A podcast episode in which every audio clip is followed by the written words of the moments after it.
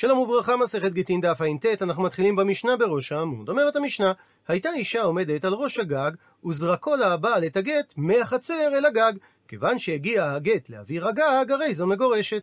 וכאשר המצב הפוך, הוא הבעל עומד מלמעלה על הגג, והיא האישה עומדת מלמטה בחצר, וזרקו לה הבעל את הגט, כיוון שיצא הגט מרשות הגג, גם אם הוא נמחק או נשרף לפני שהוא הגיע לאישה שנמצאת בחצר, הרי זו מגורשת. זאת אומרת, במקרה הראשון, הבעל זורק את הגט מהחצר אל הגג, האישה מגורשת ברגע שהגט נכנס לתחום הגג.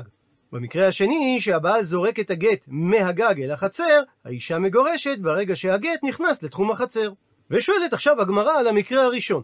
מדוע אמרה המשנה שהאישה מגורשת והלא מינטר? והרי אוויר הגג זה לא מקום שמור, שהרי מצוי שתבוא רוח ותעיף את הגט לפני שהוא ינוח על שטח הגג. ואם כך, מדוע אמרה המשנה שהיא מגורשת כאשר הגט נכנס לאוויר הגג?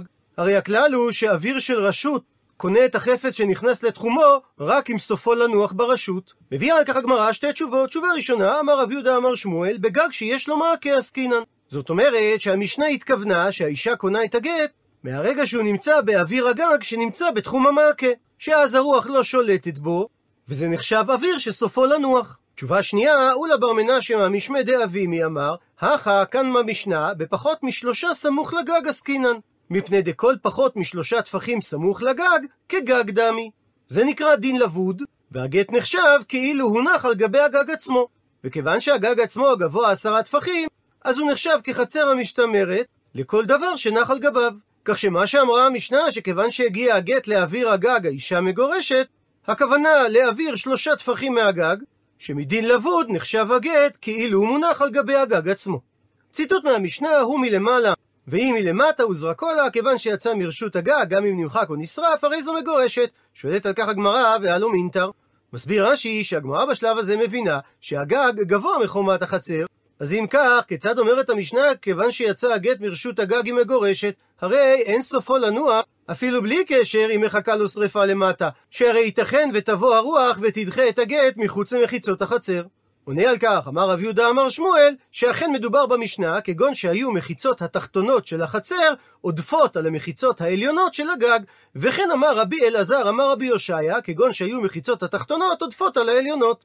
וכן אמר אולה, אמר רבי יוחנן, כגון שהיו מחיצות התחתונות עודפות על העליונות. הוא מסביר רש"י שמחיצות החצר צריכות להיות עודפות, דהיינו עולות גבוה יותר מאשר מעקה הגג, שכאשר הבעל שנמצא בתוך מחיצות מעקה הגג זורק את הגט כלפי מעלה כדי שהוא יעבור את המעקה ויפול לחצר, אז יוצא שהגט יוצא ממחיצות הגג ונכנס לאוויר מחיצות החצר. ולכן כאשר הבעל זורק את הגט מחוץ למחיצות הגג והוא נכנס לתוך מחיצות החצר, באותו רגע קלטה החצר את הגט והאישה מגורשת. על פי זה אמר לי, שאל רבי אבא לאולה את השאלה הבאה, כמן המשנה, כרבי דאמר קלוטה כמי שהונחה דמיה?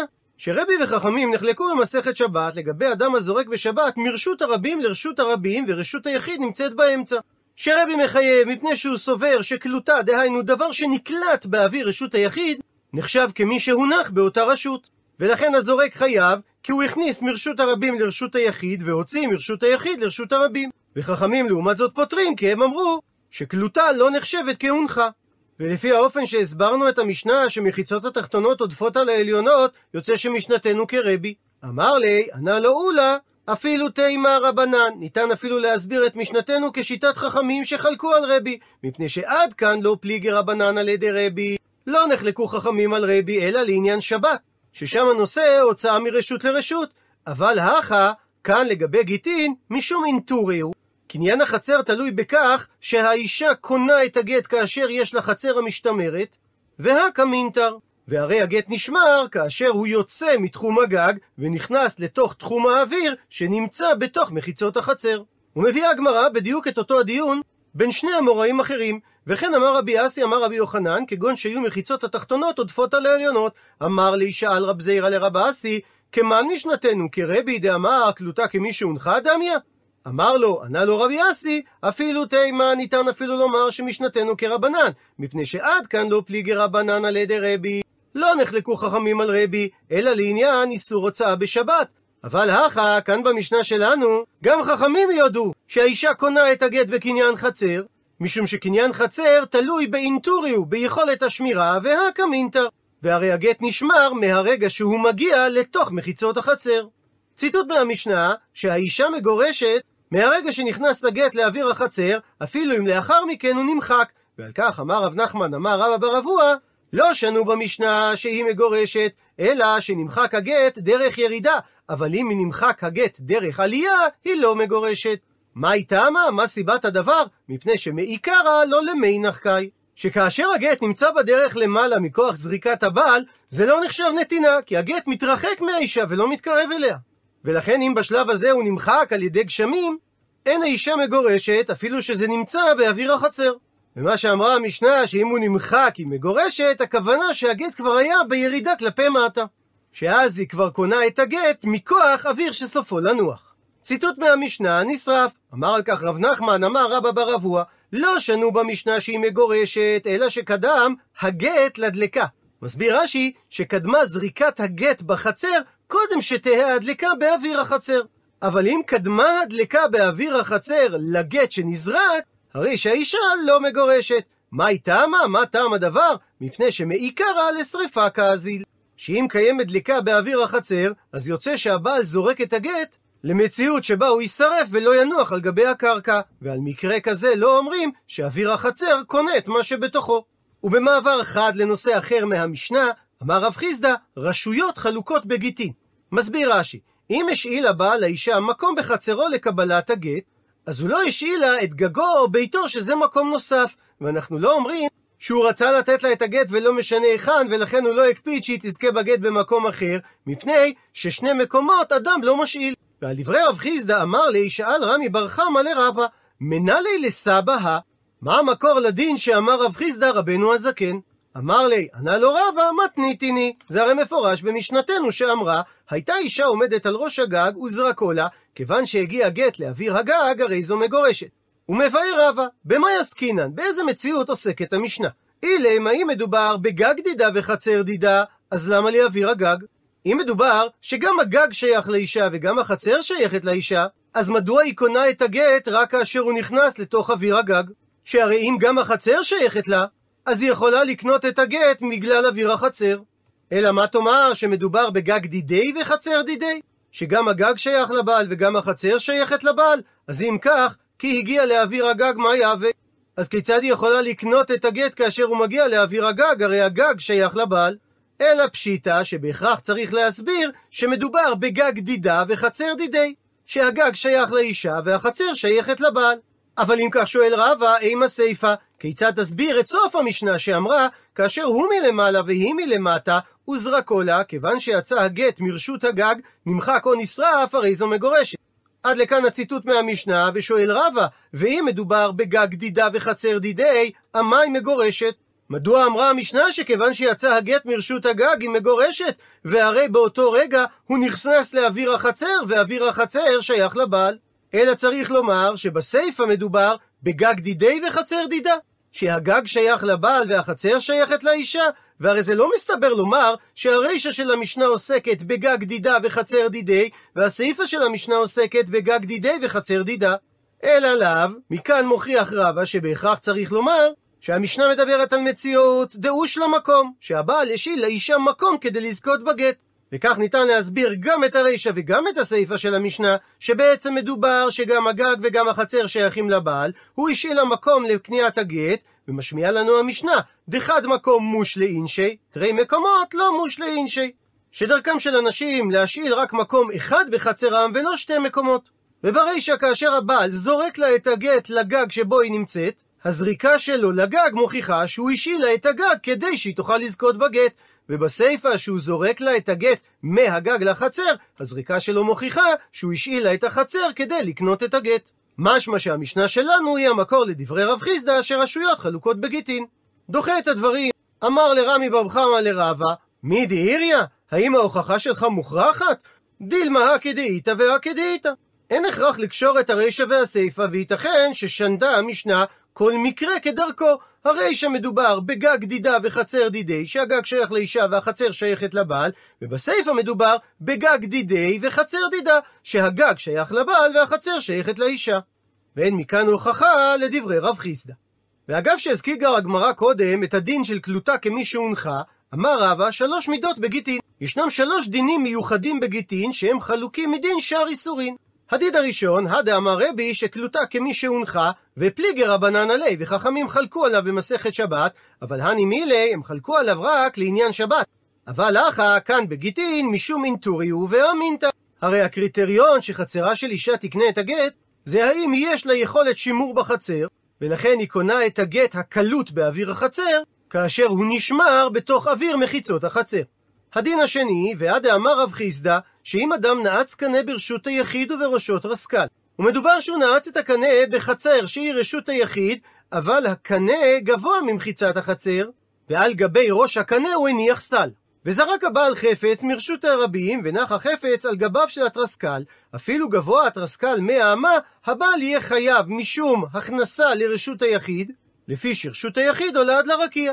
שבשונה מאוויר רשות הרבים, שהוא אינו עולה למעלה מעשרה טפחים, אוויר רשות היחיד עולה עד לרקיע. ולכן אפילו שהחפץ נח בגובה מאה אמות, הוא יהיה חייב על הנחה ברשות היחיד. אבל אני מילי רק לעניין שבת, שהחפץ שנמצא גבוה ממחיצת החצר, נחשב כמונח לארץ. אבל אחא, כאן לעניין גיטין, אם בחצר של אישה קנה נעוץ גבוה מן המחיצות, וזרק הבעל את הגט והונח על ראש אותו קנה, הדין שהיא אינה מגורשת. וטעם הדבר שחצרה של אישה קונה לה את גיתה משום אינטורי הוא, משום שמדובר על חצר המשתמרת, שהיא דומה לידה של האישה, והלא מינטר. והגט שנמצא על גבי אותו קנה, אין סופו לנוח לארץ בחצר של האישה, שהרי הרוח יכולה להעיף את הגט מחוץ למחיצות החצר.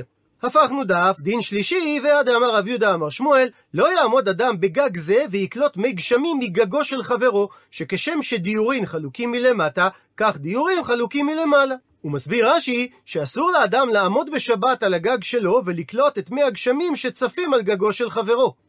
שלמרות שמדאורייתא הגגות הם רשות אחת, אם הדיירים בבתים למטה לא עשו עירוב חצרות, זה נחשב שהוא מוציא מרשות היחיד אחד לרשות היחיד שנייה, שאף על פי שהם אינם דרים על הגגות, עדיין שייך בזה איסור של חילוק רשויות. אבל אני מילה רק לעניין שבת, שיש חלוקת רשויות על הגגות כרשויות הבתים שתחתיהן. אבל לעניין גט, אם היו לו שני גגים סמוכים זה לזה, והוא השאיל לאישה מקום בגג אחד כדי לקבל את גיתה, והיא קיבלה את הגט בגג השני, אנחנו לא אומרים במקרה כזה רשויות חלוקות. שמה שהזכרנו בעמוד הקודם, שאדם לא משאיל שני מקומות בחצרו, משום קפידה הוא, וכולי היי לא קפדי אינשי. זה משום שיש אנשים שמקפידים שאם הם משאילים מקום בחצר, הם לא משאילים מקום נוסף בבית. אבל במקרה של גגות הסמוכים זה לזה ואין תשמיש רגיל בהם, אין הבעל מקפיד על איזה מהגגות היא תקבל את גיתה. ועוד באותו עניין אמר אביי, כאשר יש שתי חצרות, זו לפנים מזו, והחצר הפנימית שלה והחיצונה שלו. והמחיצות החיצוניות עודפות הן יותר גבוהות על המחיצות הפנימיות. וזרקו לה הבעל את הגט מהחצר החיצונה לחצר הפנימית, אז כיוון שהגיע הגט לאוויר מחיצות החיצונה, הרי זו מגורשת. מהי טעמה? מה טעם הדבר? מפני שהחצר הפנימית גופה בעצמה במחיצות החיצונה כמינטרה. באוויר שנמצא מעליה היא משתמשת בעצם במחיצות של החצר החיצונה. מה שאין כן כאשר מדובר בקופות. שאם יש שתי קופות, שני סלים, זו בתוך זו, והפנימית שלה והחיצונה שלו. וזרקו לה הבעל את הגט לתוך הקופה הפנימית שלה, אז אפילו אם הגיע הגט לאוויר הפנימית, היא אינה מגורשת. מה איתה מה שהיא לא מגורשת? דהה לא נח. שהרי אין מחיצות כלי עשויים לאווירם לשמור, דאין כלי עשוי אלא להניח בתוכו. ולכן היא לא קונה את הגט, אלא אם כן הגט ינוח בתוך הכלי שלה. ונמחיש את הדברים בעזרת התרשים הבא. כאשר החצר הגדולה שייכת לבעל והחצר הקטנה לאישה, ומחיצות החצר הגדולה עודפות, הן גבוהות יותר מהמחיצות של החצר הקטנה, זוכה האישה בגט ברגע שהוא נכנס מעל האוויר של החצר הקטנה, אפילו שהוא עדיין מעל גובה המחיצות של החצר הקטנה. מפני שהמחיצות החיצוניות שומרות על האוויר של החצר הקטנה, שהרוח לא תשלוט שם. מה שאין כן במציאות שלכאורה מקבילה בדיוק, כאשר הכלי הגדול, הקופה הגדולה שייכת לבעל, ודפנות הכלי הגדול גבוהים מדפנות הכלי הקטן, הקופה הקטנה ששייכת לאישה ונמצאת בתוך הכלי הגדול, שהאישה לא קונה את הגט, אלא כאשר הוא ינוח בתחתית הקופה הקטנה. מפני שכלי קונה את מה שמונח בתוכו, כי זו מטרת הכלי, ולא את מה שמונח באווירו. מקשה על כך הגמרא, וכי נח, מה יהווה? כיצד תקנה האישה את הגט גם כאשר הונח בתוך הקופה הקטנה? שהרי זה כליו שלוקח ברשות מוכר הוא. שהרי הקופה הקטנה זו הקופה של האישה והיא כליו שלוקח, והיא נמצאת בתוך הקופה הגדולה, דהיינו, ברשות המוכר. אז האם סבר אביי שבמקרה כזה יכול הלוקח לקנות חפצים שנמצאים בתוך כליו, או במקרה שלנו, שהאישה תקנה את הגט, למרות שהקופה שלה נמצאת בתוך הקופה הגדולה של הבעל? מתרצת הגמרא, אחא במאי עסקינן, כאן אביי באיזה מציאות הוא דיבר? בקופה שאין לה שוליים. הוא מסביר רש"י ששוליים זה בלעז פונץ', שלכלי של הבעל אין קרקעית, כך שהקופה הפנימית של האישה לא מונחת בתוך הכלי של הבעל, אלא על גבי קרקע. ובמציאות כזאת כולם מסכימים שהאישה קונה את הגט שמונח בתוך הקופה הקטנה. ואומרת המשנה, בית שמאי אומרים פוטר אדם אשתו בגט ישן, ובית הלל אוסרין. הוא מפרט את המשנה, וזהו גט ישן, כל שנתייחד עמה מאחר שכתבו לה. ושואלת הגמרא במאיקה מפלגי, מה נקודת המחלוקת בין בית שמאי לבית הלל? מבארת הגמרא, בית שמאי סברי שלא אמרינן גזירה שמא יאמרו גיתה קודם לבנה, ובית הלל לעומת זאת סברי שכן אמרינן גזירה שמא יאמרו גיתה קודם לבנה. הוא מסביר רש"י, החשש בגט ישן הוא שמא הבעל ישהה את הגט כשנתיים ושלוש בין כתיבת הגט לבין נתינתו לאישה, ובינתיים יהיו לה בנים ממנו בתוך הזמן הזה. ואחר כך יגרשנה בגט הזה, ולימים, כשישתכח הדבר, יראו שזמן הגט קודם ללידת הבנים. ועל פי זמן כתיבת הגט, יהיו אנשים סבורים שניתן לה הגט כבר בשעת הכתיבה. ויאמרו שהילד נולד כשאימא שלו הייתה פנויה לאחר שהתגרשה מהבעל, ואם כך זה פגם כלפי הילד. הוא מביא התוספות את פירוש הירושלמי שמפרש שבית שמאי סוברים שאדם לא מגרש את אשתו אלא אם ומכן הוא מצא בה דבר ערווה וממילא היא מזוהמת בעיניו ואין חשש שיבוא עליה. בית הלל לעומת זאת סוברים שאדם יכול לגרש את אשתו אפילו אם היא הקדיחה תבשילו וממילא היא אינה מזוהמת בעיניו ואז קיים החשש שיאמרו כי בא עליה. ולעניין פסיקת הלכה מביאה הגמרא שתי גרסאות בדברי שמואל. גרסה ראשונה, אמר רבי אבא אמר שמואל, אם נישאת לא תצא. זאת אומרת שגט ישן לכתחילה פסול. ורק אם בדיעבד היא התחתנה עם אדם אחר לאחר שהיא קיבלה גט ישן, אז היא לא תצא מבעלה השני. ואיכא דאמרי, ויש אומרים גרסה שנייה בדברי אמר רבי אבא אמר שמואל, שאם נתגרשה תינשא לכתחילה. זאת אומרת שלכתחילה אסור להתגרש בגט ישן. אבל אם היא נתגרשה בגט ישן והלך כבר בעלה למדינת הים, מותר לה להינשא לכתחילה לאדם אחר. עד לכאן דף ע"ט.